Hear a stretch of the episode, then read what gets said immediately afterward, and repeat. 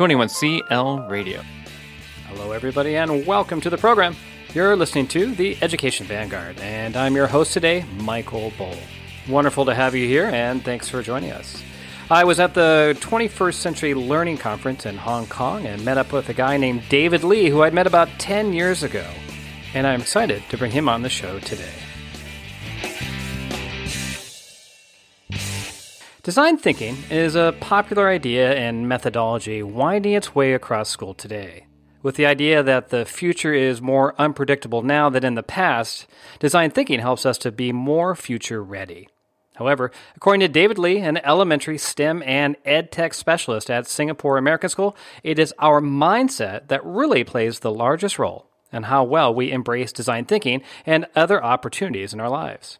I talked with David about his early roots and the progression of his mindset during his formative years and how that led to his current work in writing of the book Design Thinking in the Classroom. David Lee, thanks so much for joining me on the program today. No problem. Thanks for having me. It's fun to have you here because you, in many ways, are an up and coming individual who had, I want to say, like a humble start. Maybe you would describe it that way, a self described humble start. And now you're at a great point in your career where you're working at Singapore American School and doing some great things in ed tech. And a lot, when I read through your stuff, a lot of the feeling I get is that you see that you've really changed your own personal mindset. And I get the feeling that you're hoping that other people will as well.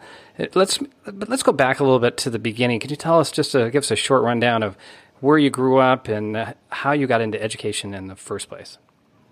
Yeah, um, I grew up in Southern California. Um, I, my fondest memory um, f- with school was in second grade, and it was not what I was learning or anything like that. It was the teacher.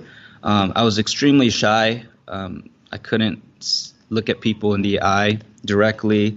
Um, I would rarely talk, uh, and but basically, this t- second grade teacher, um, I was new to the school and just welcomed me with open arms.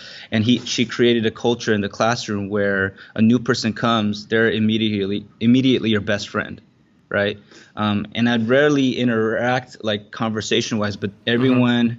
just knew that we're like almost a family. And and that really um, affected me and, and that's basically why i became a teacher was um, wow really? just yeah the f- way i felt even though I, I at the time i just felt inadequate that was just kind of my mentality um, she made me feel special. So mrs davison shout out to mrs davison. For sure yeah.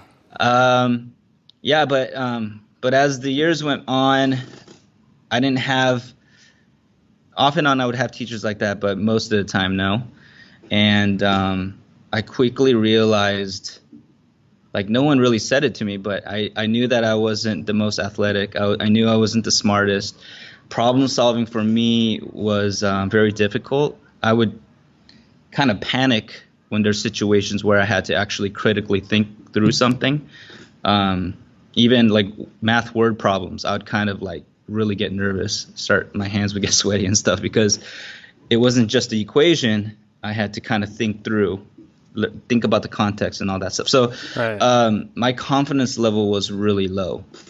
And so when, um, when, you, um, when, you, talk about that confidence level, did that is that something that's shifted more recently, or I mean, it didn't shift just in second grade, or we probably wouldn't be talking about it. I would say um, after, co- so yeah, in high, school, I would say after high school, um, I started to after high school I started to get a little more confident. Um, this is when you're at university. Yeah. Okay. And and I got confident in university because um, I was able to play the game of university. Uh-huh. Like I was able to get good grades, basically. Okay. Um, that just, um, but but I don't think that was really what started everything. What really started was when I actually got a job as an intern at Korea International School. Okay. Um, they didn't have a computer teacher for PK to second, and they just gave gave me that position. Um, had real no experience. I didn't like technology. Like um, I had an ed tech. Wait, uh, you know your, your, Twitter handle, of course, is David Lee Ed Tech. But, ed Tech, uh, yeah. The irony yeah. of it, but go on. at the time, um, I had a ed tech master's uh, because Cal State mm. Fullerton, like I knew the professor and he was doing that, so he was just like, you know, you should try that, get this master's, and I did it. Um, but yeah, at the time I hated tech. Um, I was the guy who'd pay people to do things in high school, like burn a CD or something. Mm-hmm. Um, and so, but quickly, I developed my own curriculum using project based learning. I basically had to survive. And well, yeah, during- if I could, let's let, us let us kind of go back to that moment then. So you got the job it's maybe a little strange, obviously, that you got it because it didn't seem to be your passion at that time. Mm-hmm. But at some point, something clicked. In the same way you had that opportunity in, say, second grade in university, what clicked at Korean International School that gave it, I don't know, the drive and passion that you have now? Yeah, I, I think what I forgot to mention um, in middle school, high school, like I realized I'm very passionate about. If I'm passionate about something, I'll work really hard at it. Um, so it, it has to be something with my own interests. What I saw in technology was um, immediately I can sense that uh, the skills that are providing the students, it was empowering to them. They were just constantly mm-hmm. shocked um, at what they were able to do, and I just kept pushing the envelope. And so um, I became passionate in that position because of that empowerment aspect of it. So I, I really got into ed tech for that um, because you would get those students who weren't confident in you know other, other subject areas or just the, the the project that I would introduce was sounded really daunting and then mm-hmm. with you know scaffolding they were able to get there right complete the task so um, that's really what kind of motivated me and made me want to work hard is seeing that happen yeah. The, reaction of the students is what. Yeah. So you, t- you talked about scaffolding. Like, how did you know to do scaffolding? I'm assuming you did teaching, got your teaching credential with your master's in California, right? Yeah. Okay. And so yeah. you, you had some experience. You know, you had a student teach, but how did you know about that scaffolding? Did it just come naturally to you, or were you taught that? No. Um. I I probably was taught it, but I just didn't remember, or because I would say the first half of that year was just horrible. Like um, I was constantly stressed out. The kids were frustrated, um, and basically it was a it was a way for me to survive. Like I had to think of a way to make it work, and sure. I found that breaking it up into small pieces uh, enabled them to do that, and also like just showing them that you know operation concepts in one app or program is going to be similar to another program because uh, the user interface um, is constantly being, or the end user is being empathized with these designers or the right. developers, right? So okay. their job is to make it easy, and and the apps should be easy to use. So now, I think you told me you were there, what, seven or eight years we were talking before the show? Yeah, seven years, yep. Okay, so you're there seven years, and how many years in did you, were you at some point feeling like, okay, I, I got it now, and I have kind of a good teaching toolkit that I can use going forward, and maybe they even dropped the, the, the label of intern off of your uh, title.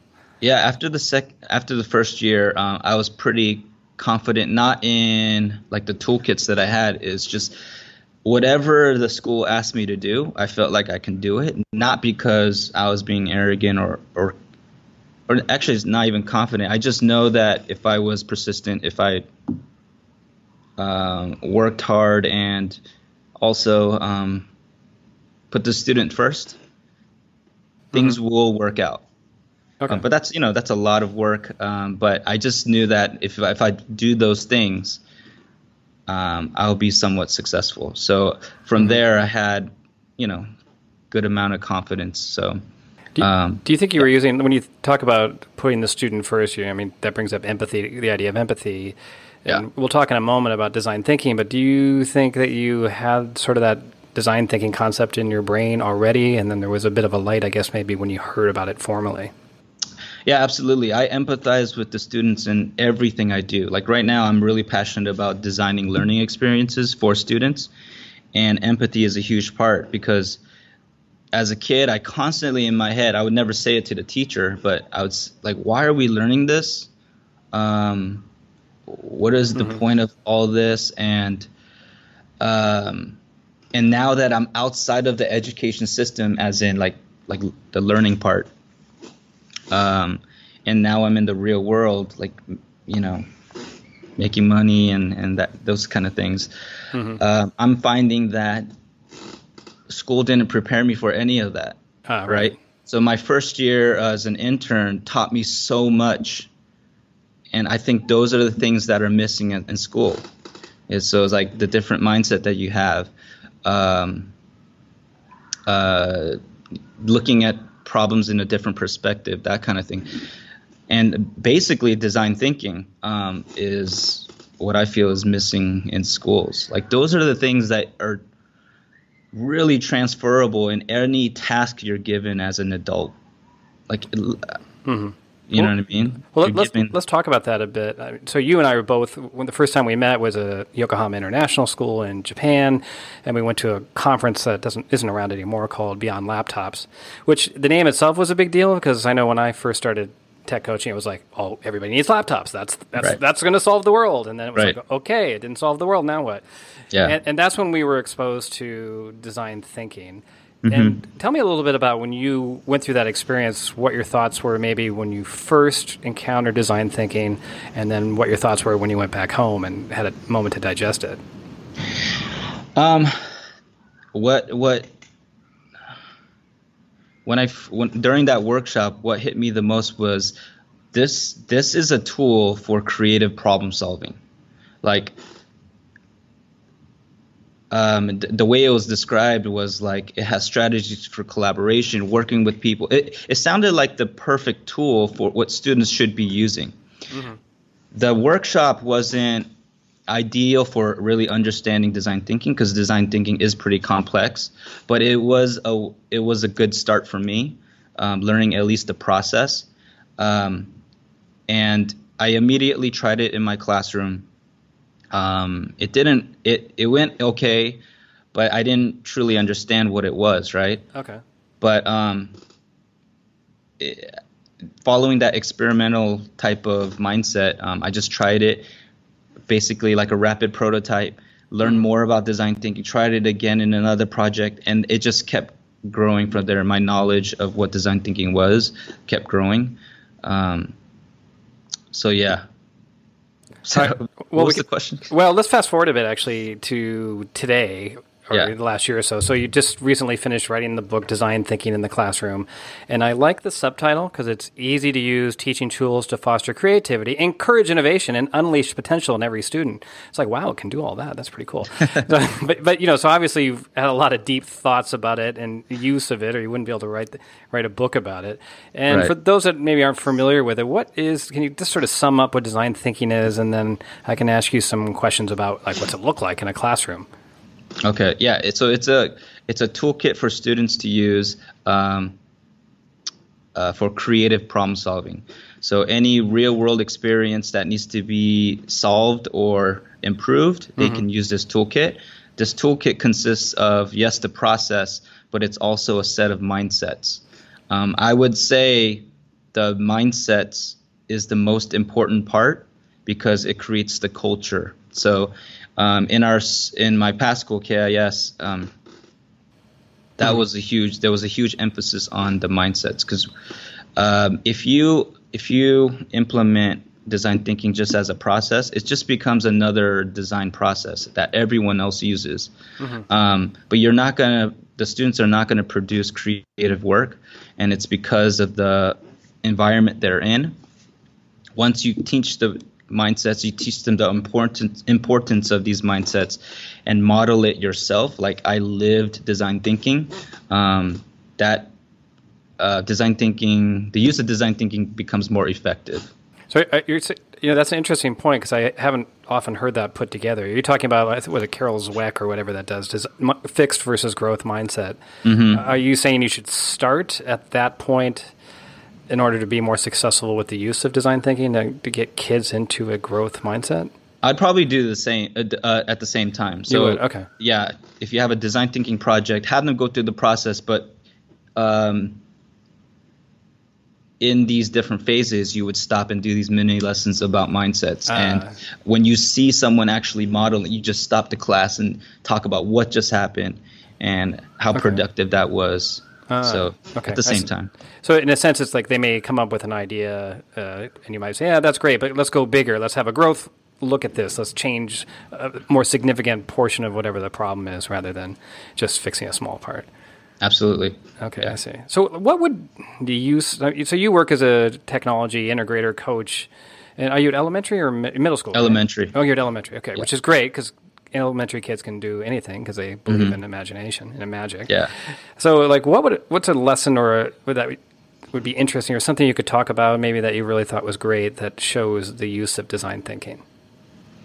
Um, yeah, in a in a innovative culture, you need to defer judgment. That's one of the design thinking principles. Uh, David Kelley, um, the person who popularized the concept. Uh, yeah, you need to defer judgment. You need, um, like for example, as teachers, when you're in a meeting and everyone's quiet and they're kind of scared to share their ideas, it's because they're sh- judging their own ideas, like, oh, that's not a good idea, and not sharing. Sure. Or you just feel like everyone else is going to judge you and say, oh, that's ridiculous, or something like that, right? Um, we we do a activity called word ball. Basically, you pass this ball around. Um, the first person says a word like lion, and then the next person will say immediately a word they think of when they hear the word lion. So roar. Sure. Um, and you go through this and you go as fast as possible until you have everyone participate. But the idea is you take you whatever you hear, you just take it, you accept it, and then you use that idea to say a new idea, right? So someone's randomly going to say pizza, Okay. um, but you want them to just blurt out whatever they're thinking. You want that type of culture. You don't want a, a student to kind of um, um, like kind of judging their own ideas. No, that's not good. That's not good. You just want them to blurt it out and just go really quick. Um, and you don't want the rest of the students like shouting, "What? That doesn't even make sense." That kind of thing, right? So. Um, I found that word ball is a definitely a, a fun activity to just show that don't judge ideas, build upon the ideas of others, that kind of thing. Okay, so maybe go a little bit to the the writing of the book. Tell us, like, how did you end up writing a book, and how were you able to write uh, over, you know, about 200 pages in, I think I might- did the calculation, 150 days or so. So you know that's it's more than a page a day, as you as you might know, and that's so it's pretty quick. How were you? How did you get into the idea, or how did you get the opportunity, I guess, to write a book, and how did you get it done so fast? Um, so, so uh, yeah, so um, last year I was asked by a publishing company to write the book. That's how it all started. Um, Personally, I hate writing. Um, the reason why I make videos is because the scripts are shorter, Ah. right? I didn't. I hate writing blogs because the blog posts that I've seen are so long. Right. Um, I didn't and do the only, well only in- thing easier, by the way, is podcasts where you just ask people questions. But, but go on. right. um, and I didn't do well in write um, in writing um, during my school years. So I hated writing, but I knew that this was a great opportunity. I just immediately just said yes, and then I, I said I'll worry about it when I have time. And then and then the time came where I okay I had to start. What really helped for me was I was live I was I was modeling and teaching and living design thinking. So I I felt like I had all the mindsets. Okay. Um, I had practical optimism. I didn't just sign up and say, "Oh yeah, it's it's gonna it's gonna happen somehow." Right. Um, and also, um, the time constraint is extremely important. So, the time constraint, I think, was the biggest thing to motivate me to keep writing as much as possible. Um, I dreaded every second of writing the book. Like, I constantly asked my wife, "Why am I doing this? Why am I doing this?" Because I didn't enjoy it because I was cranking out so much information. I think every I think every author says that. yeah. Maybe you said it more than others, but I don't know. But yeah, Right. Um, but what's great about yeah, but, but I think time constraints is actually, you know, helps a lot of people to complete their tasks. sure. Um, and even in um, yeah, when students use design thinking in the classroom, time constraints is a real thing mm-hmm. in classrooms. So, uh, rapid prototyping, that kind of that idea um, is definitely beneficial. So. All right, I got a question for you that I was thinking about the other night. Let's say somebody reads your book, right? And then uh, they, they, see a friend the next day and they say, Hey, I read this book, and and they're going to talk about the book. And, and which, which do you prefer that they would say? Would, would you rather they say, this book is a great guide for design thinking? Or do you wish they'd say, wow, if I change my mindset, I can use methodologies like design thinking and even more? Wouldn't that be great? Which of the two do you think you were hoping people will get out of it? I'd I mean, probably say the second. Okay, so you're yeah. it's, it's the whole the mindset is the key. It is the key. Um, but there are a lot of books about design thinking mm-hmm. um, that I've read, and but a lot of it is seems to be theoretical. I made sure, and I, I think I wrote it fast because everything I've done is just in the book. Like I'm not uh, making up scenarios or anything. Like I've literally mm-hmm. Tried it on these projects. All the projects that I listed, I was involved in creating and implementing. So, um, yeah, I would, I would, I would say that that's how um, my book is a diff- little different than other design thinking books, specifically in education. So, would you consider it a practical guide to the use of design thinking in education? I think so. I mean, because I, I, go through it, it's very step by step. It's like, oh, this is be a very something I wouldn't read once. I'd refer to it over and over for specific things that I needed help with. Yeah, absolutely. And I think um, and what's great about design thinking is um, no one's an expert. So I don't consider myself an expert. I don't like when people say I'm a design thinking guru. Mm-hmm. Even the people who started design thinking don't they they say that it's still new. Like they're still developing the concepts in their head and improving their practice all the time. Mm-hmm. So um, if you have if you're a design thinker, I don't think you ever think of yourself as an expert. You're you have a beginner's mindset. You're constantly wanting to make your practice so much better. Like, um, and I hope in, in the future I could go back into the design class, into a design class, and keep teaching it because yeah, I want to still improve in teaching it and also modeling it. So, sure, no better way, of course, to learn something than teaching is we know as yeah, educators. Absolutely. But Dave, we're coming towards the end of our time, and I traditionally ask a, a future oriented question. And I guess there's two things I could ask. One is, where do you hope to be? What do you hope to be doing or influencing in the next ten years, or where do you hope education is going to be in the next ten years or so? Which of those two would you would be a hook for you to talk about?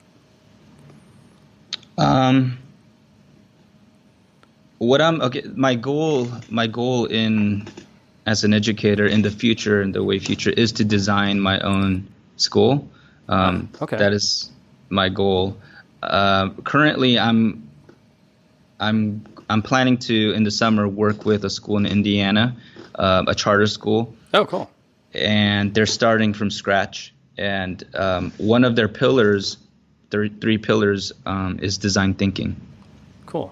And um, I feel like I'm hoping that schools will move towards what I what I call applied learning practices. Mm-hmm. So processes, mindsets that allow students to learn. So more of, about the process. Right. Um, but that also needs to be matched with um, the pedagogy. So more of real world pedagogy, real world experiences that um, that simulate the real world, but also develop a culture in that school that allows innovative thinking. So those three things kind of um, working together. Nothing's, yeah, kind of working together, almost like an ecosystem. I'm hoping schools um, go towards more of that route. David Lee, thanks so much for spending some time. It's great to see you or talk with you again. I think we met almost 10 years ago in a restaurant, and here we are almost 10 years or so later, getting a chance for you to articulate all your thoughts and ideas. So thanks so much for sharing all that today. Yeah, no problem. Thanks for having me. This interview was brought to you by 21st Century Learning International. Find us on the web at 21clradio.com.